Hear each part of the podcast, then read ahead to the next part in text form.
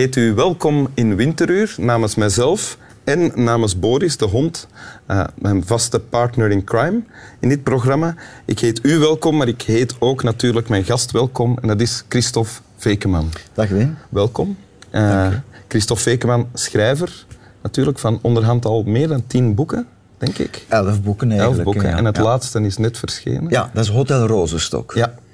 En eh, goed ontvangen, denk goed ik. Goed ontvangen, Meer sterren kan je niet krijgen in bijvoorbeeld de standaard? Uh, nee, dat was vijf op vijf. Voilà. Dus dat is prettig, hè? Ja. Uh, verder ook echtgenoot? Ik ben deze zomer getrouwd. Ja. Ah, nog maar pas? Ja, in Las Vegas. In Las Vegas? Ja, we hebben gewacht tot, tot we in de stad van de zonde terechtkwamen om uh, ons samen zijn te bezegelen. En daar dan met z'n tweeën gevierd? Of, of met een hele... Nee, nee, met ons tweeën. Dus we hebben, zijn eerst getrouwd en die trouw kostte 200 dollar. Mm -hmm. En dan zijn we vervolgens naar het casino gegaan en daar hebben we die 200 dollar direct teruggewonnen. Oké. Okay. Dus dat was een, uh, ja, dus, een uh, broekzak-vestzak-operatie, ja. zoals ze zeggen. Ja. En dan, uh, ja, met het was, het was heel romantisch. Ik kan het iedereen aanraden. Was je al lang samen met de vrouw? Ja, die ja zeker. Ah, ja, okay. Jaren. Ah, ja. en je hebt voor ons een tekst meegebracht van Salinger. Salinger, ja. Wil je dat voorlezen om te beginnen? Natuurlijk. Salinger. Ik zei Salinger, maar het is Salinger. Ja, ik, weet, ik, weet, niet wie, wie, het, wie, het nu het beste heeft gezegd. Nee, nee, nee. Doet er niet toe. Nee. Ik weet alleen dat ik bezig ben gek te worden, zei Franny. Ik ben al dat ego, ego, ego gewoon spuugzat. Mijn eigen en dat van iedereen. Ik ben het gewoon zat dat iedereen iets wil bereiken, iets bijzonders wil doen en zo. Een interessant iemand wil worden. Het is walgelijk, walgelijk. Het kan me niet schelen wat ze zeggen. Dan komt het Franny en Zoe. Franny en Zoe, ja. een uh, roman van Sel, niet zijn bekendste natuurlijk. Nee, zijn bekendste is A Catcher in the Rye ja? natuurlijk. Hè. Dus ik, ik heb het zelf, het is een boek uit 61 en ik heb het zelf uh, gelezen begin jaren 90 toen ik studeerde. Ja? Uh, en ik had gehoord van verschillende mensen, onder meer van Tom Barman. Ja? Uh, die mij in het middelbaar, we zaten samen in de klas, die had mij dat al aangeraden. En okay. ja, goed, ja, ik had dat toen niet gelezen. Dan kwam ik in, uh, op de universiteit terecht, de eerste kan was het denk ik.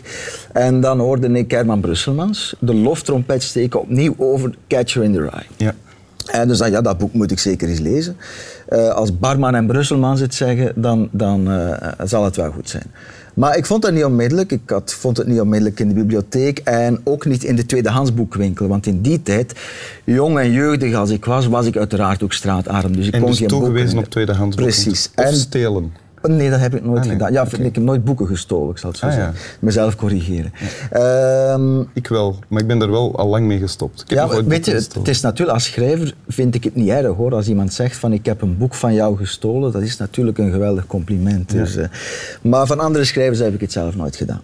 En um, dan kwam ik dat dus niet tegen, maar wel Franny en Zoe. En dan kocht je dat in de slechte.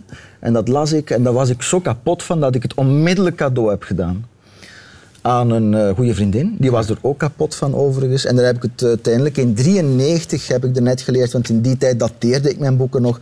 In oktober 93 heb ik het dan in pocket nieuw gekocht. Oké, okay, ja. dus je hebt en meerdere versies in huis. Ik heb nu ondertussen nog, ik denk dat ik ondertussen vier versies heb. Ook de Engelse ja? natuurlijk en ook een recentere. Oké, okay, en dit fragment heb je gekozen. Wat staat hierin? Wat wordt er gezegd?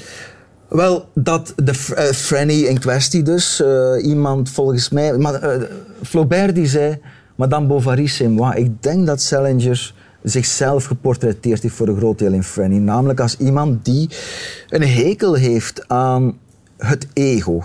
Franny zegt mijn eigen, zowel als dat van iemand anders.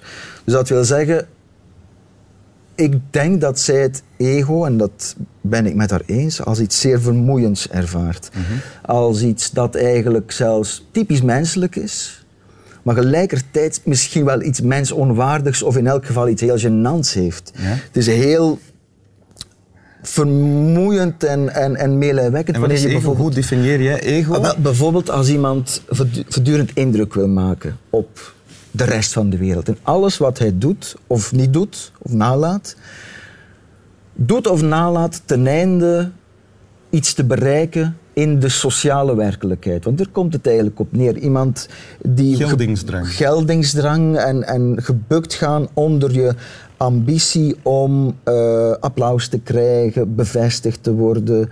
Eh, dus ja, je bent eigenlijk als een egocentrisch of als een egorijk mens voortdurend afhankelijk van andermans oordeel. Gek genoeg vaak ook van het oordeel van mensen die je zelf helemaal niet kent of die je misschien wel in zekere mate minacht. Iets waar je, waartoe je jezelf ook veroordeelt als je publieke toneel betreedt. Absoluut, ja. en het is- schrijver wordt bijvoorbeeld. Ja, dat wil zeggen, je kan je er natuurlijk wel proberen. Salinger bijvoorbeeld, en daarom zei ik er net van misschien valt hij of heeft hij zichzelf wel geportretteerd in die figuur van Franny. Salinger is natuurlijk op een bepaald moment opgehouden met schrijven. Dat wil zeggen, sorry, met publiceren.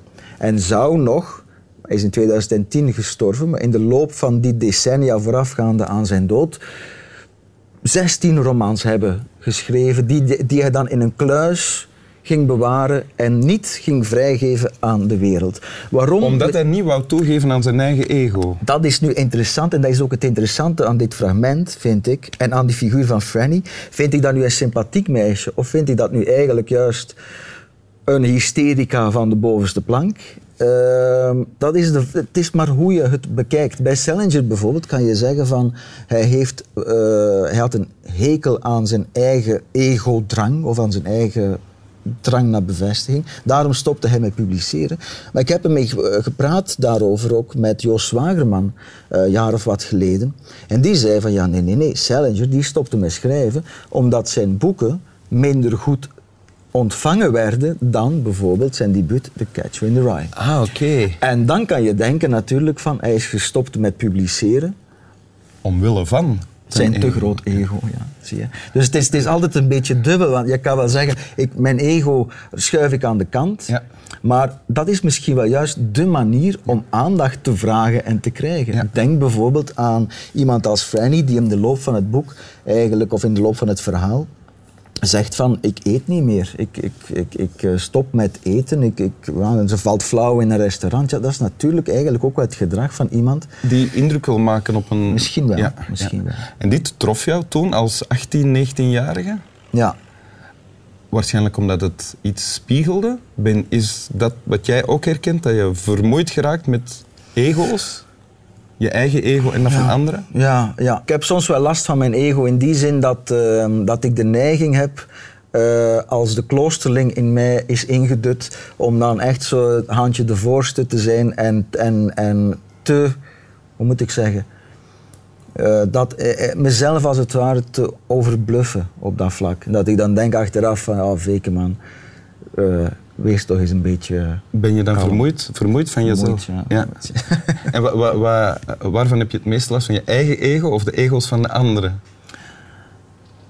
Ehm, ik, denk, ik denk dat ik er eigenlijk van allebei vroeger veel meer last van had. Ah, ja. Dat ik nu, laten we zeggen, ook wel een eh, soort van ja, meer begrip heb. Zowel tegenover mezelf als, als eh, voor, voor de anderen. Ja. Is er nu in dit gesprek veel ego aanwezig geweest? In jouw eh, beleving? Maar ik denk dat televisie sowieso beroep doet op je ego. Zeker als je het, eh, zoals, zoals ik, niet echt gewend bent eh, om voor een camera te praten. Dus, maar, maar ik denk dat het reuze meevalt.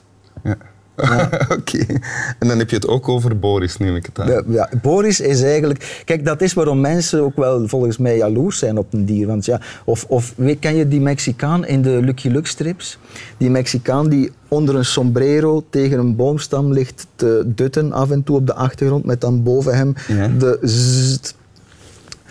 Dat is iemand volgens mij zonder ego. Dus een beetje een Boris-achtige figuur. Ja. Eh, maar Een bijvoorbeeld in ook Mexicaan geïncarneerde Boris, avant la lettre, want ja, Boris ja, bestond nee, nog ja, ja precies. Maar zo, ja, dat is, de vrede van het egoloze, kijk, eh, wordt hier perfect belichaamd door onze huisvriend. Ja, oké.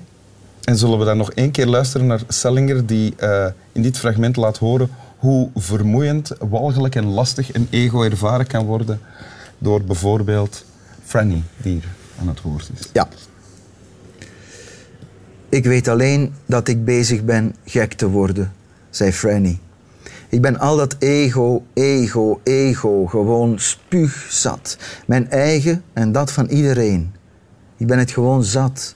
Dat iedereen iets wil bereiken, iets bijzonders wil doen en zo. Een interessant iemand wil worden. Het is walgelijk, walgelijk. Het kan me niet schelen wat ze zeggen. Slap wel.